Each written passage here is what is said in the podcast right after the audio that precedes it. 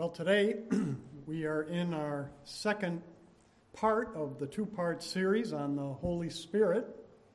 And I just wanted to give a plug for two of the books that have been very helpful in this study. Uh, the first book is uh, been uh, it's a com- compilation of Spurgeon's sermons on the Holy Spirit. It's called The Holy Spirit by Spurgeon. And then the other one is a relatively new book by John Ruther, and it's called The Gift of the Holy Spirit. And I would highly recommend this book.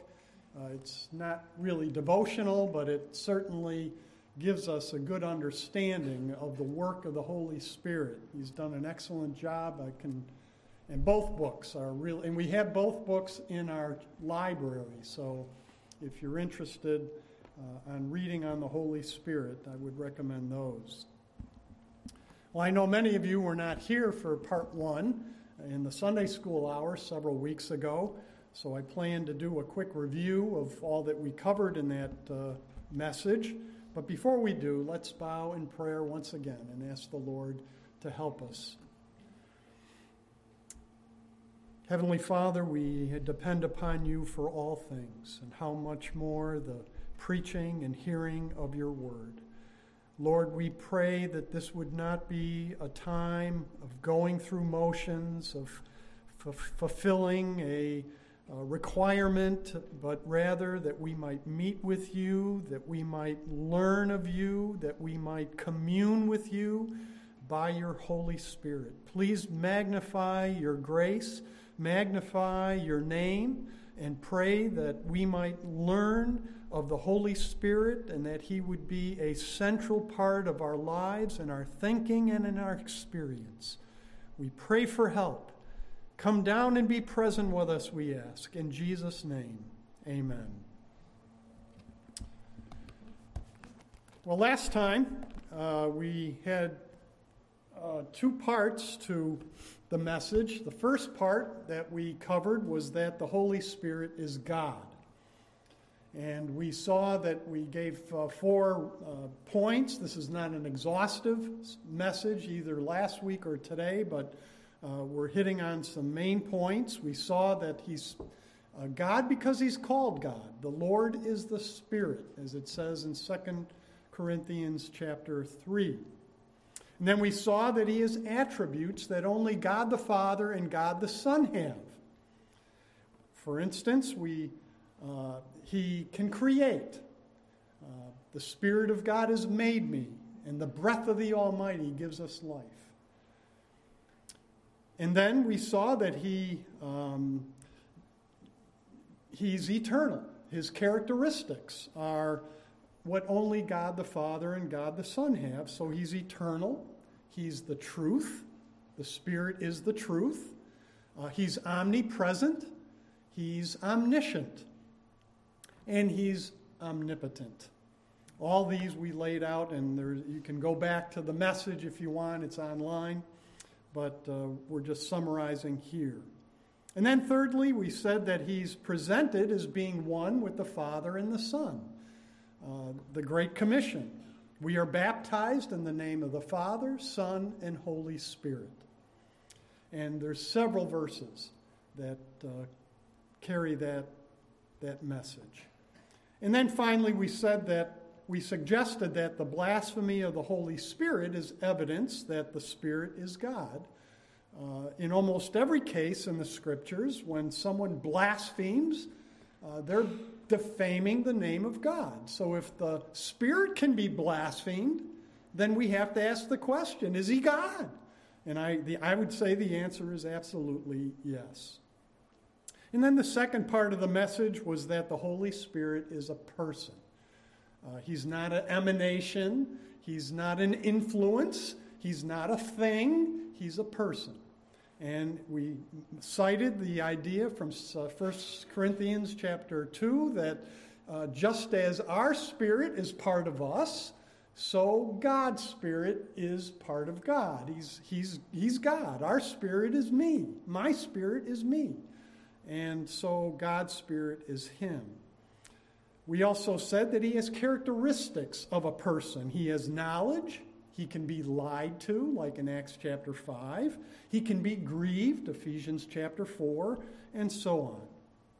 Well, today our focus will be on the Holy Spirit's role in saving sinners. Now, Jesus' purpose in this world, his main purpose, is to save his people from their sins.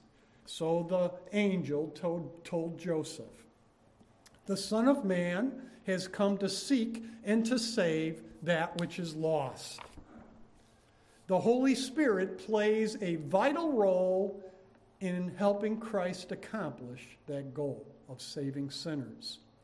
Now, why would he do that? Well, he would do that because he's one with the Son in both purpose and in person. So they're working together because they're one, which is what we showed last time. Now, how is this done? Well, that's the purpose of our sermon today. So the message is divided up into three main parts. First, that the Holy Spirit's role in Christ's public ministry on earth. Secondly, the Holy Spirit's work in regenerating sinners. And then thirdly, the Holy Spirit living in Christ's people. And then we'll have some applications at the end, Lord willing. So let's start out with the Holy Spirit's role in Jesus Christ's public ministry on the earth. It starts when Jesus is born into this world. The, the uh, angel uh, told Joseph, For that which is conceived in her, that is Mary, is of the Holy Spirit. So, right at the beginning, the Spirit is playing a crucial role in the birth of Jesus. The angel Gabriel told Mary, The angel answered and said to her, The Holy Spirit will come upon you. The Holy Spirit will come upon you. And the power of the Most High will overshadow you. For that reason, the Holy Child shall be called the Son of God. So it's the Holy Spirit working in Mary to impregnate her. And therefore, the child is called the Son of God. That's the logic of that verse. And then we can go on in Jesus' baptism. So I would ask you to turn to John, Luke chapter 3. Luke chapter 3. We've had a delicious lunch thanks to all those that prepared the delicious meal. But we know what delicious meals can do in the afternoon. And so, therefore, we're going to be turning to several passages, as I like to do anyway.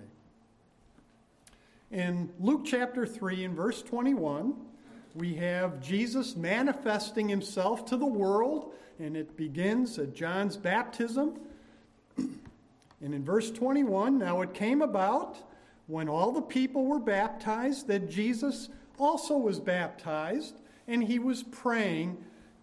Heaven was opened and the Holy Spirit descended upon him in bodily form like a dove.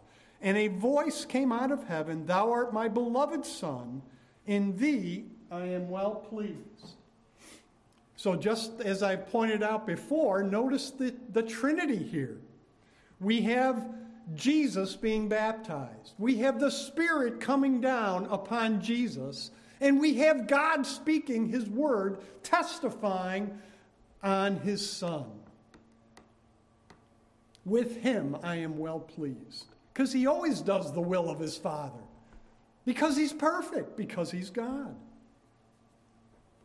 And then we find, uh, continuing on in uh, Luke chapter 4, we find that uh, the Spirit leads Jesus into the wilderness. You can see that in verse 1 of chapter 4. And then moving down to verse 16, we find Jesus doing his custom. And what was the custom on the Sabbath day for Jesus? Well, his custom was that he would go into the synagogue, the place where God's people met. You see the heart of our, of our Savior? He meets with God's people. This should be the same as we uh, do, is that we should have a heart to meet with God's people. So again, God is the author of the church. And so he's meant for us to come together because we need one another. in so many different ways. Well, I don't want to go off on tangents, but this is his custom. And when he was there in verse 17, it says, And the book of the prophet Isaiah was handed to him, and he opened the book and found the place where it was written. And now he's quoting from Isaiah 61 1, and he says, The Spirit of the Lord is upon me, because he anointed me to preach the gospel to the poor. Now I just want to pause and ask the question is it the Spirit who anointed him to preach the gospel to the poor? Or is it the Lord who anointed him? The Lord God who anointed him? To, and I would answer yes. Both of them are appointing Jesus to preach the gospel to the poor. He has sent me to proclaim release to the captives, those who are captive by sin, and recovery of the sight of sight to the blind, right? There's a literal uh, fulfillment of this, but primarily spiritual. The blind who are blind to God, He's going to open their eyes, as we'll see in a short time. To set free those who are downtrodden, to proclaim the favorable year of the Lord. All this is from the Holy Spirit. So the Holy Spirit is working in Jesus' teaching and preaching ministry. He, he appointed him, anointed him to preach the gospel. So when Jesus is preaching the gospel, the Spirit is sending him. Do you see the work of the Holy Spirit? Do you see the emphasis of the Holy Spirit? The emphasis is with Jesus. He's working in conjunction with Jesus. He's not off on his own ministry, doing his own thing, getting his own attention. He's working with Christ and with God the Father, fulfilling their their, their goal to save sinners from their sin. So I think you're getting a taste of what's going on here. And then it doesn't stop at Jesus' ministry of teaching and preaching and uh, healing and all this kind of thing, but it goes to the work on the cross. So I would have you turn to Hebrews chapter 9. Hebrews chapter 9. We touched on this verse very briefly, just in passing. Hebrews chapter 9 and verse 14.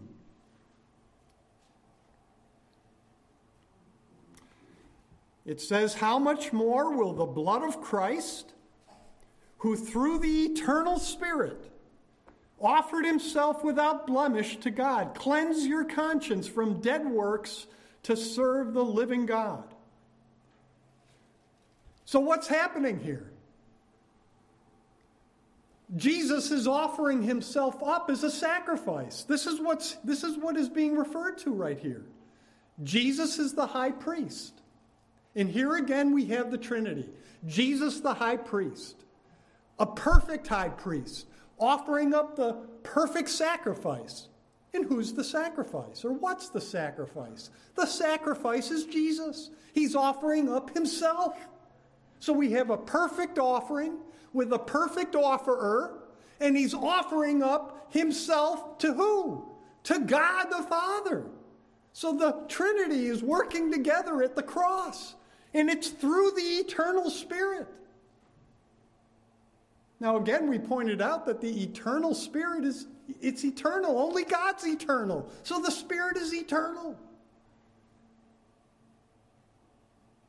So at the cross the spirit is right there focused on sinners, focused on the deliverance of men from their sins, like you and me, and women and children. Right? So, this is the Spirit's work. Well, this brings us to the second main point of our sermon, which is the Holy Spirit's work in regenerating sinners. Now, in a sense, this is kind of an extension of what we've already been talking about of, G- of the Spirit working with Jesus and, and through Jesus in his ministry on earth to save sinners. Well, he's, the Spirit is there. As Jesus is preaching the gospel, as Jesus' servants are preaching the gospel, so the Spirit is there, working in sinners. The Spirit regenerates those for whom Christ died. And Jesus describes this whole process of regeneration in John chapter 3. So please turn to John chapter 3, a, a, passage that most of you are familiar with. In fact, I'm not even going to read it for the sake of time. I have a lot to cover, and uh, I don't want to go too long here. So, in John chapter 3, of course, the context is Nicodemus, a Pharisee, is going to Jesus and he's going to Jesus by night. He probably didn't want to be spotted by his Pharisaic uh, colleagues and be ridiculed by them or uh, scorned by them. So he goes to Jesus by night because he's really interested, I think, and, but he doesn't get he doesn't get it. And so Jesus gets right to the punchline right away. And what is the punchline?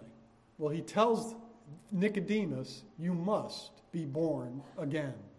And this is the, another way of saying regeneration. You must be born again.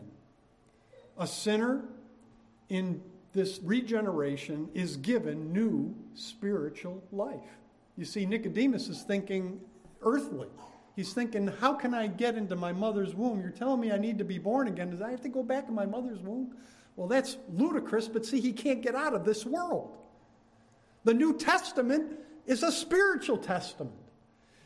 We're moving into the spiritual in the New Testament. Shall we, so we shouldn't be focused on this life. If we've hoped in Christ in this life only, we're of most men to be pitied. That's what the scripture says, 1 Corinthians 15. So Jesus is speaking on spiritual terms. He's thinking heavenly. He's thinking of a spiritual, where the kingdom is in heaven.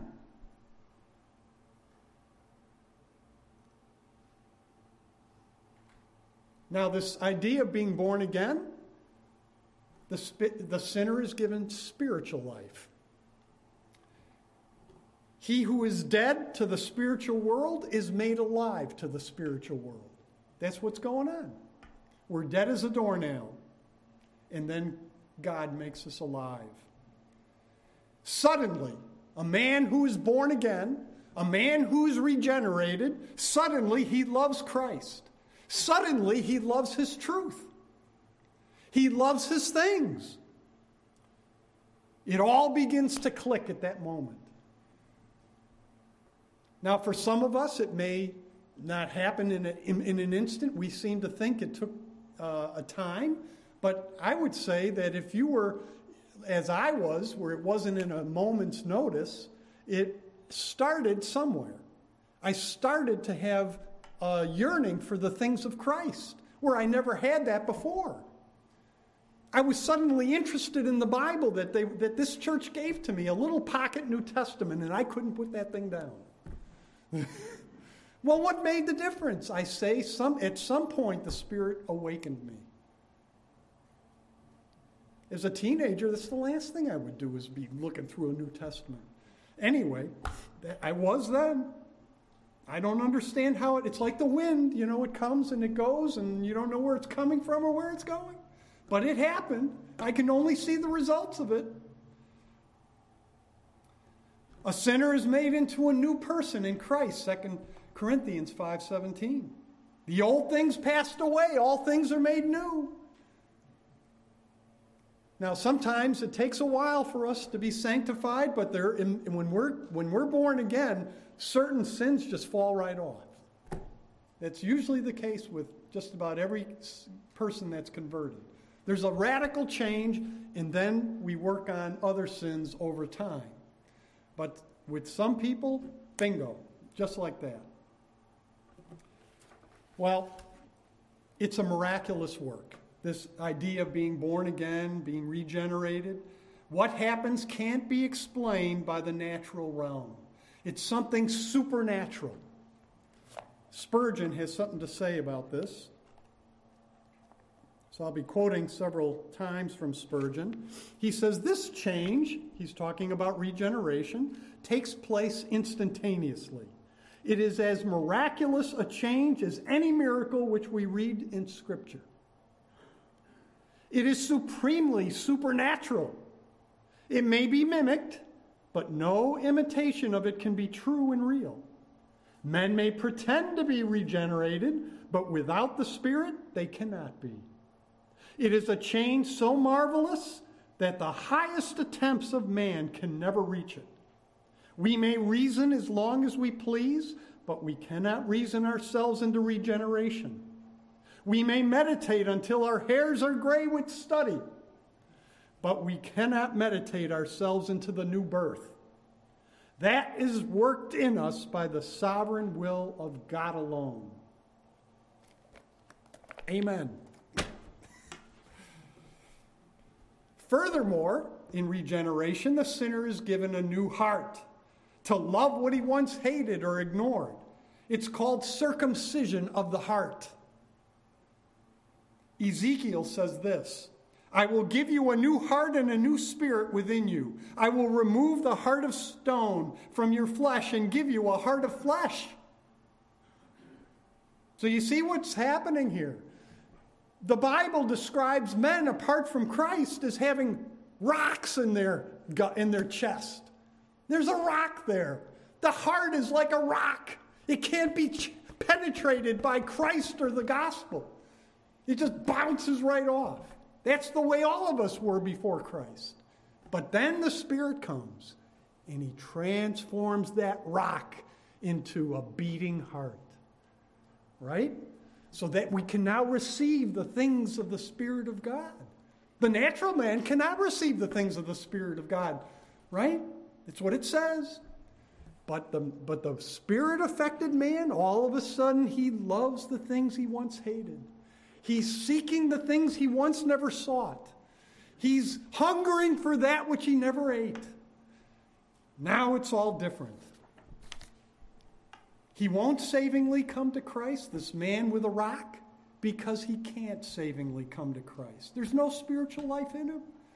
We must be born again as Whitefield kept saying. We must be born again. Being born again is not something hap- that happens after you believe, but something that happens to you so you can believe. Many teach that it's, oh, yeah, sometime down the line you get the Holy. No, it's you born again so you can believe. Because if we have a rock as a heart, how in the world are we going to believe the gospel? If our heart is hardened towards the gospel, it's a rock, how in the world can we believe on the gospel? We can't. So God, by the Spirit, regenerates us so our heart is beating and now we receive the gospel. Now, the other thing I wanted to point out here is that the Holy Spirit is the means of regeneration. He's the means of the new birth by the washing of regeneration and renewing by the Holy Spirit. Titus 3:5. Now, several weeks ago, Pastor Hill had a definition of God's grace, and I really loved it. And I just wonder if he was studying the same book I was. I was I happened to be looking through Berkhof's systematic theology, and he had a definition of God's grace, and this is what it says: the unmerited operation of God in the heart of man affected through the agency of the Holy Spirit. And I would add, for the salvation of man. This is the definition of God's grace. So we should be uh, thinking on in terms of salvation of men. So when we should we shouldn't be thinking of, well, I'm going to fix this flat tire by God's grace. That's kind of out of place. I'm not, and, you know, people use that terminology, and I, I'm not I'm not snooping around to see if you say it. I'm just saying that really God's grace refers to that which happens to a sinner. So God gives his Holy Spirit to sinners to regenerate them and additional things that we'll talk about in a minute. So that I love that definition of God's grace. So the Holy Spirit becomes the agent of God's grace by regenerating the heart of a sinner. This gives him spiritual life and the ability to repent and believe the gospel. Listen to Spurgeon. He says, the first thing then that God the Holy Spirit does in the soul is to regenerate it. Now, regeneration quickens the sinner and makes him live. He is not competent to have true spiritual conviction worked in him until, first of all, he has received life. It is true that one of the earliest developments of life is conviction of sin. But before any man can see his need of the Savior, he must be a living man.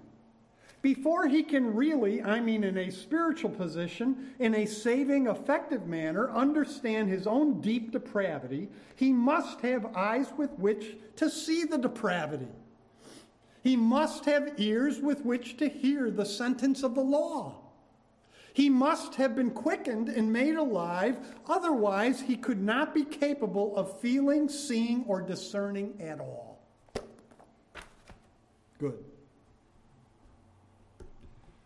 Well, all this is kind of like, reminds me of Ezekiel's bones in Ezekiel 37. And you know what happened there. Ezekiel is told to go to this valley, and in the valley there's all these bones, and they're just laying there. And lo and behold, Ezekiel is told by God to prophesy by the Spirit. And he prophesies to the bones, and the bones start rattling.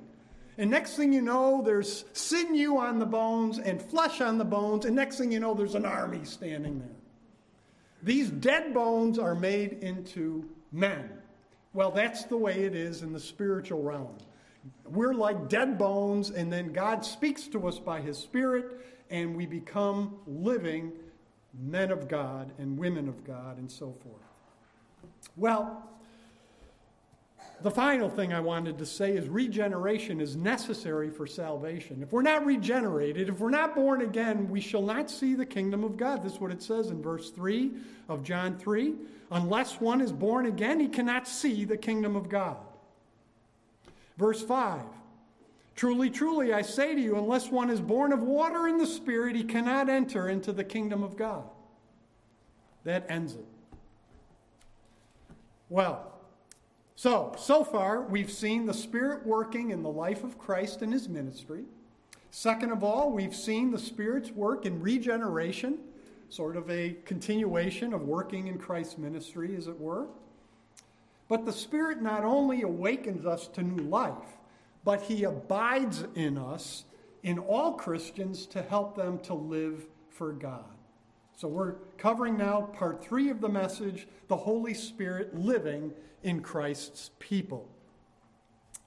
Well, first of all, the Spirit is given to live in all believers and believers. Turn, if you would, to Acts chapter 2. The Spirit is said to be the promise made to the believers. He's When we think of how does the Bible describe the permanent giving of the Holy Spirit in the life of believers? Well, that one of the first things that's described is he's said to be the promise. Now, in the Bible, there are more than one promise. There's the promise of eternal, uh, eternal life. Uh, there's the promise of an eternal inheritance. But in Acts chapter 2, it's plainly referring to the promise of the Spirit. So we see that in verse 33. It says, Therefore, having been exalted to the right hand of God, chapter 2, 33, and having received from the Father the promise of the Holy Spirit, he has poured forth this which you both see and hear, and that is the apostles uh, being overcome by the Spirit and Peter preaching. And then Peter, Peter continues to preach and he says in verse 38 And Peter said to them, Repent, and let each of you be baptized in the name of Jesus Christ for the forgiveness of your sins, and you shall receive the gift of the Holy Spirit. For the promise is for you and your children and for all who are far off. And I would say he's saying the promise is offered to you and to your children, because not everybody was saved, the people he was talking to. There were only some saved. Many were saved, true, but not everybody. So he's saying the promise is offered to you, right? A verse of controversy, and that's why I point that out. So it's not that everybody's child gets to go to heaven if they're Christians. It's he's offering it to children too. You see? See what I'm saying? But I'm off on a tangent, so I'm going to come back. for the promise is for you and for your children and for all who are far off, as many as the Lord shall call to himself. So this is the promise of the Spirit. In Galatians 3, it says, so that we might receive the promise of the Spirit through faith.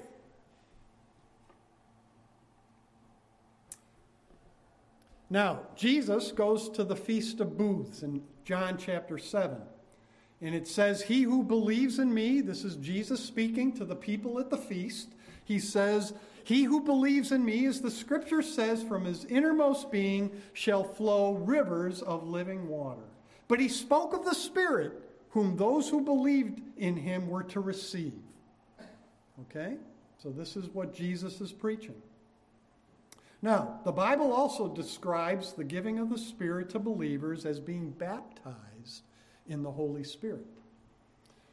John the Baptist says in Matthew chapter 3 He who is coming after me is mightier than I, and I am not fit to remove his sandals. He will baptize you with the Holy Spirit and fire. So, this is the looking forward to what Jesus is going to do. He's going to baptize them in the Holy Spirit and fire. And then in um, so the same Spirit who awakens us to new life is the same Spirit who is given to us who believe. Okay? So, 1 Corinthians 12 13 says, For by one Spirit we were all baptized into one body whether Jews or Greeks, whether slaves or free, we were all made to drink of one Spirit.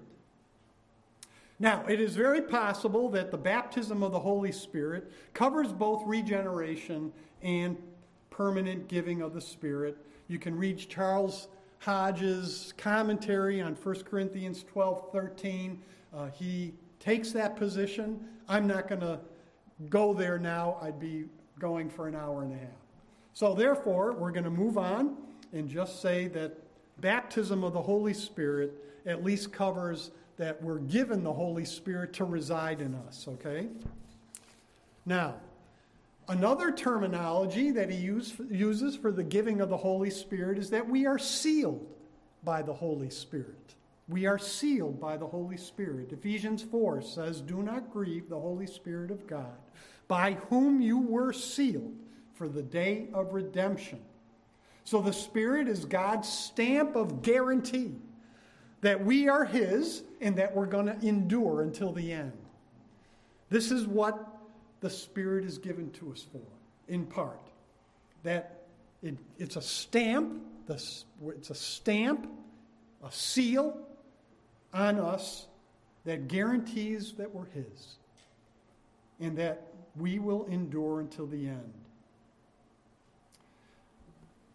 Well, the other part is that Christ promises his Spirit will be with us forever. In John 14, I will ask the Father, and he will give you another helper, that he may be with you forever. So we shouldn't think of the Spirit as like in kind of conveyed in the Old Testament. We get the Spirit, and then we lose the Spirit. We're in the Spirit, we're out of the Spirit. No, in the New Testament, we are given the Spirit who resides in us forever. That's what Jesus just said. Right? Now, the second point about the giving of the Spirit is that all Christians are given the Spirit to live in them. All Christians without exception. Turn to Romans chapter 9. Another, or, I'm sorry, Romans chapter 8, another key uh, chapter that deals with the Holy Spirit. Romans chapter 8 and verse 9. I'm sure some are familiar with this verse, but it can't be overemphasized at this point. In verse 9 of Romans chapter 8, however, you are not in the flesh, but in the Spirit. If indeed the Spirit of God dwells in you, but if anyone does not have the Spirit of Christ, he does not belong to him. It cannot be mistaken The passage couldn't be clearer. Now, why am I making such a big deal about it? Because there's many in our day that believe that there's people that are saved out there who just don't have the Holy Spirit. But you see, if you come to our church, we'll give you the Holy Spirit. And, and it makes you sort of a super spiritual Christian. So they believe that there's people floating around that have the Spirit. And then there's people like us who are in Baptist churches that, you know, we're just saved. And we're kind of dull here and you know, that, kind, you know, that kind of thing. Well, that's not the teaching of the Bible. It's not what the Bible teaches. The Bible teaches that if you are a Christian, you have the Holy Spirit. In fact, if you don't have the Holy Spirit, as we'll see in a minute, we are goners. We're going to be led away in our sin. We're going to stumble. We're going to fall. We're, we're, we're done. We're chicken dinner on the, on the plate of, uh, of Satan. All Christians are given the Spirit to live in them. Listen to what Spurgeon says. On page 87 of his book, he says this And truly, every Christian is a God bearer.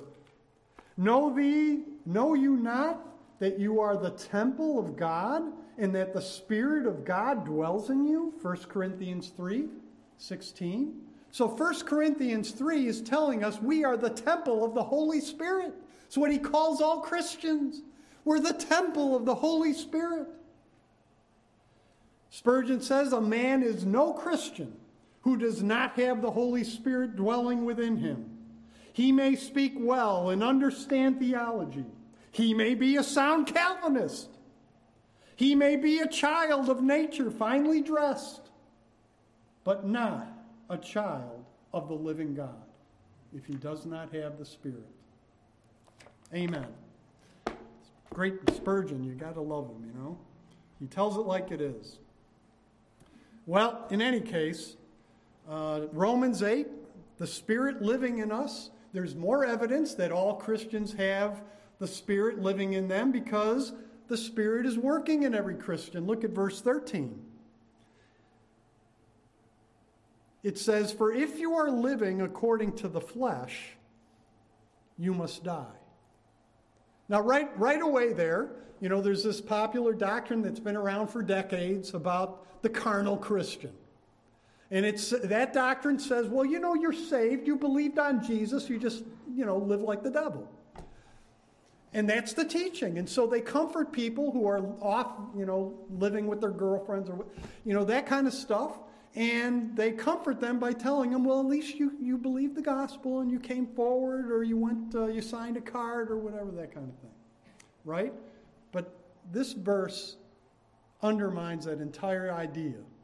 If you are living according to the flesh, now we're not talking about perfection, we're talking about living with a good conscience before God and before men. If you are living according to the flesh, you must die. You must die. You must die. That's what it says. But if by the Spirit, now here's the contrast those who are not Christ's are going to die, but those who are Christ's are putting to death the deeds of the body. You will live. And who are the people, therefore, that are going to heaven and are living? They're people who are putting to death the deeds of the flesh by the Holy Spirit. You know what that means? We have the Holy Spirit. We can't do it without the Holy Spirit. If we're going to be sanctified, we need the Holy Spirit. If we are going to grow in Christ, we need the Holy Spirit.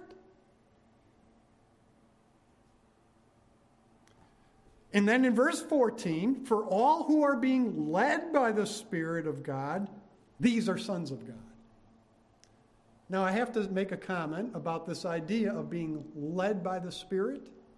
It's very popular in, in our day. So, some people would say, Well, God led me not to go to church today. And then you say, Well, what do you mean He led you not to go? Well, I just, I just know the Lord led me.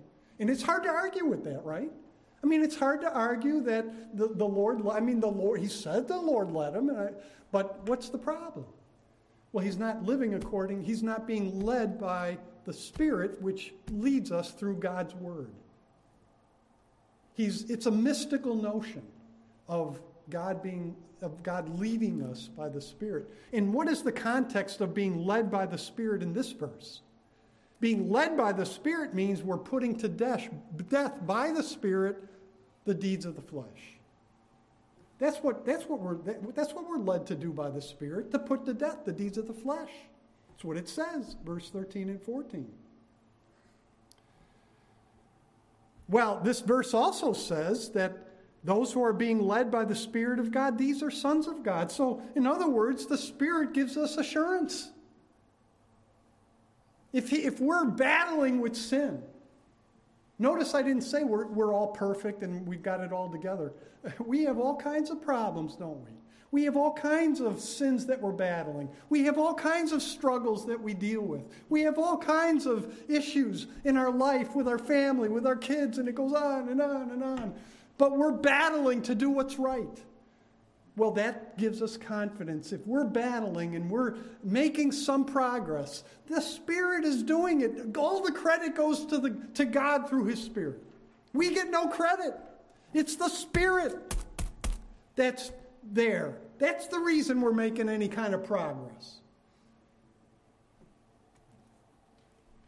And it gives us assurance that the Spirit is with me.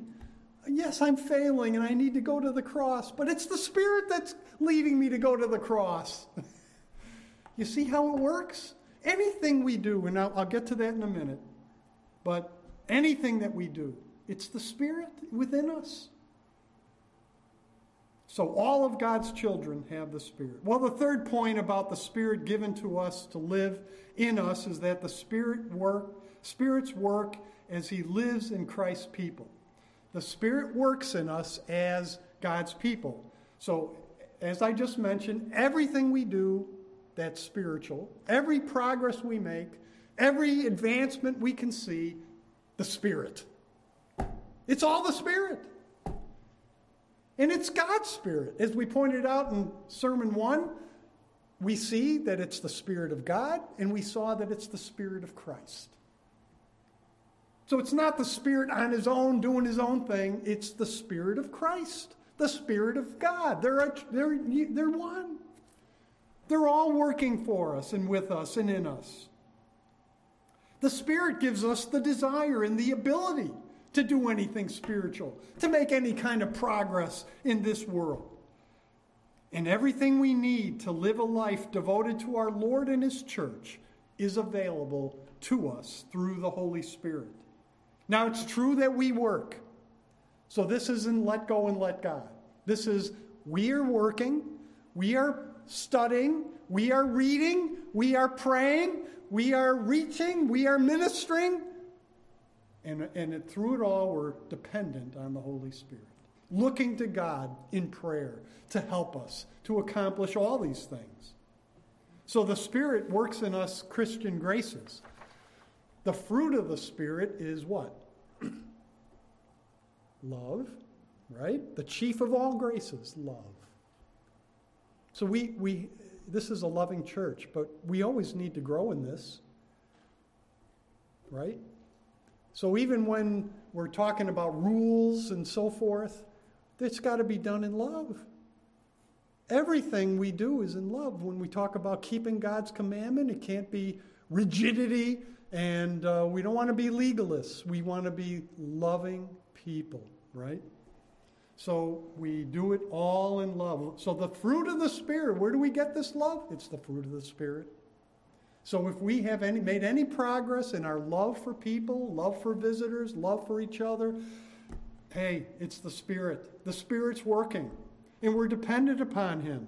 The fruit of the Spirit is love, joy, peace, patience, kindness, goodness, faithfulness, gentleness, self control. so if we exercise self control, the Spirit did it. Yeah, but I thought it's self control. Yeah, that's all right, but the Spirit gets all, he gets all the credit.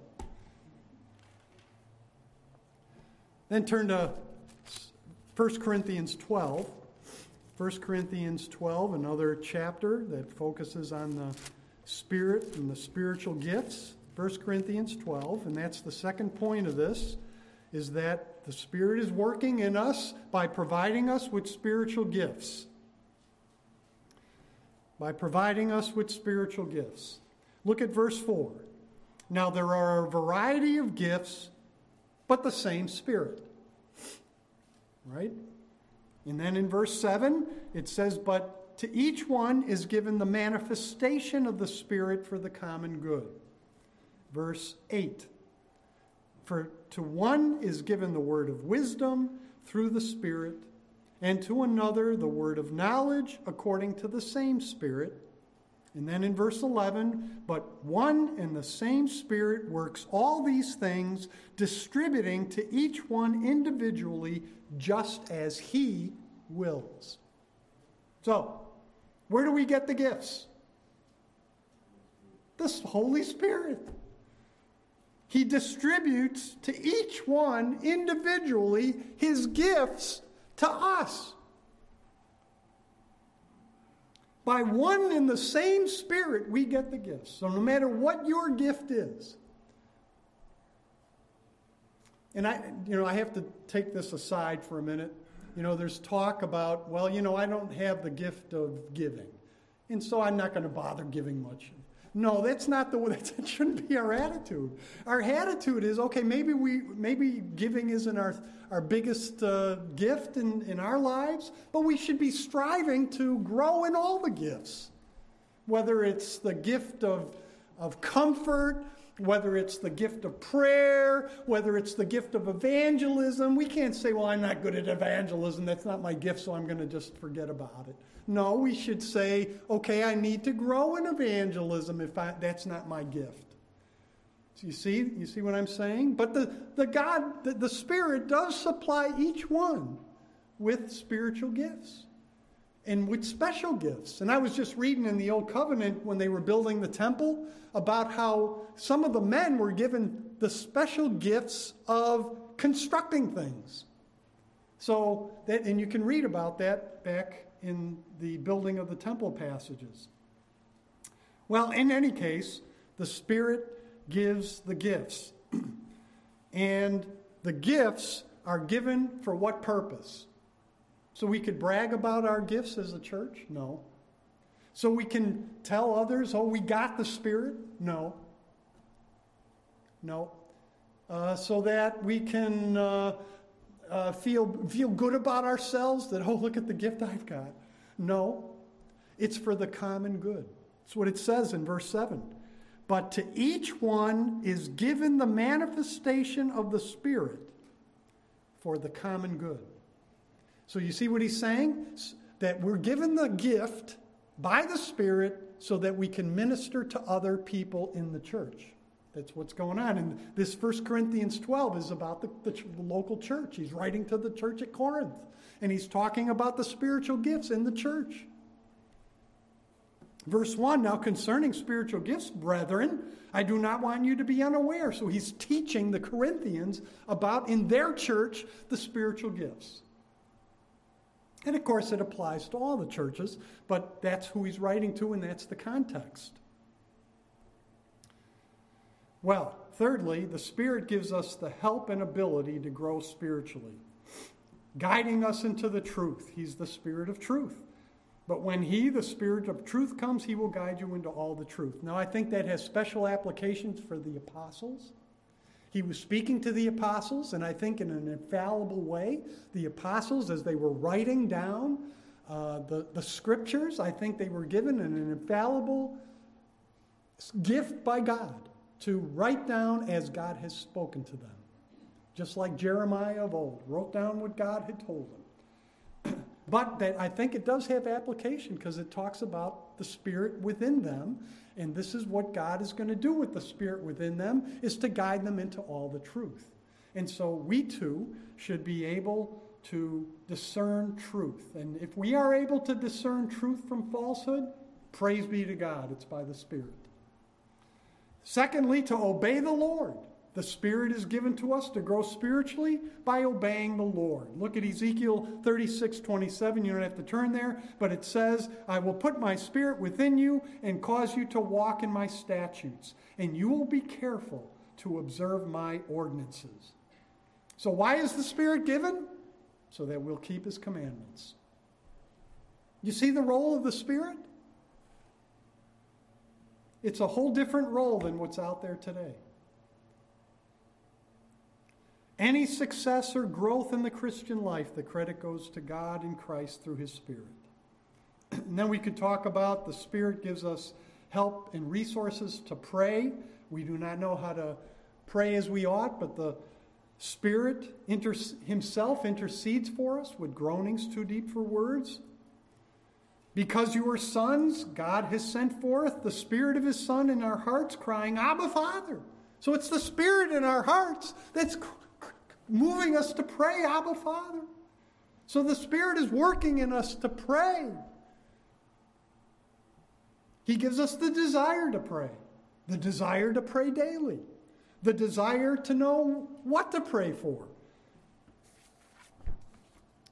Well, as we close, I just wanted to make a few ap- applications. First of all, the wonders of our conversion. our, our conversion was not just simply a little improvement in our character. And I talked one time to a, a fellow who was going to a liberal church, and he goes, Yeah, I'm glad for Christ. He's helping me live a little bit better. And i almost fell off my chair. I said, uh, I think that goes a little deeper than that. But see, that's the idea: is that Christ came to make us all a little bit better. That well, that's true. He did come to make us a little better, but that's not it. That's just uh, that's scratching the surface. That's the tip of the iceberg. He came to make us. He, he, it's a radical, miraculous, supernatural working of the Holy Spirit. He turns our lives upside down. He alters the way we think. We have a new worldview. He changes our talk. He changes our conduct. He radically changes our life from top to bottom. That's the work of the Holy Spirit. And then, secondly, how desperately we need to rely on the Holy Spirit to grow in the fruits of the Spirit, to overcome sin in our lives, to endure until the end. See, this is a great comfort when we think about how am I going to make it to the end? I got these sins I'm dealing with. I don't think I'm going to. I just grow weary. You have the Spirit. The Spirit is working in you. The Spirit is is helping in every aspect of your Christian life. Listen to what Spurgeon says. he says, "Without Him, we can do nothing at all." In all the actions of the Christian life, whether it is the act of consecrating oneself to Christ, the act of daily prayer, the act of constant submission, preaching the gospel, ministering to the needs of the poor, or comforting the despondent, in all these things the Christian finds his weakness and his powerlessness unless he is clothed with the Spirit of God. And then uh, he also says this on page 88. He says, You cannot explain the wondrous power of the indwelling of the Holy Spirit. How it pulls back the hand of the saint when he would touch a forbidden thing. How it prompts him to make a covenant with his eyes. How it binds his feet lest they should fall in a slippery way. How it restrains his heart and keeps him from temptation O you who know nothing of the indwelling of the Holy Spirit, do not despise it. Despise not the Holy Spirit. Well, the Holy Spirit, thirdly, helps us with our evangelism. Uh, we need to rely on the Spirit. Indeed, if the Spirit regenerates a man, that man will respond and he will listen to us. We need not grow despondent if we speak and they don't respond. It's not our work. We plant, we water, God causes the increase. Isn't that what it says? We need not resort to man centered gimmicks. We don't have to worry about uh, people turning away. I mean, we, it should be a burden to us, but it's in God's hands. We just got to do God's work. for God's work, done, done God's way, gets God's blessing. That was Pastor Allen.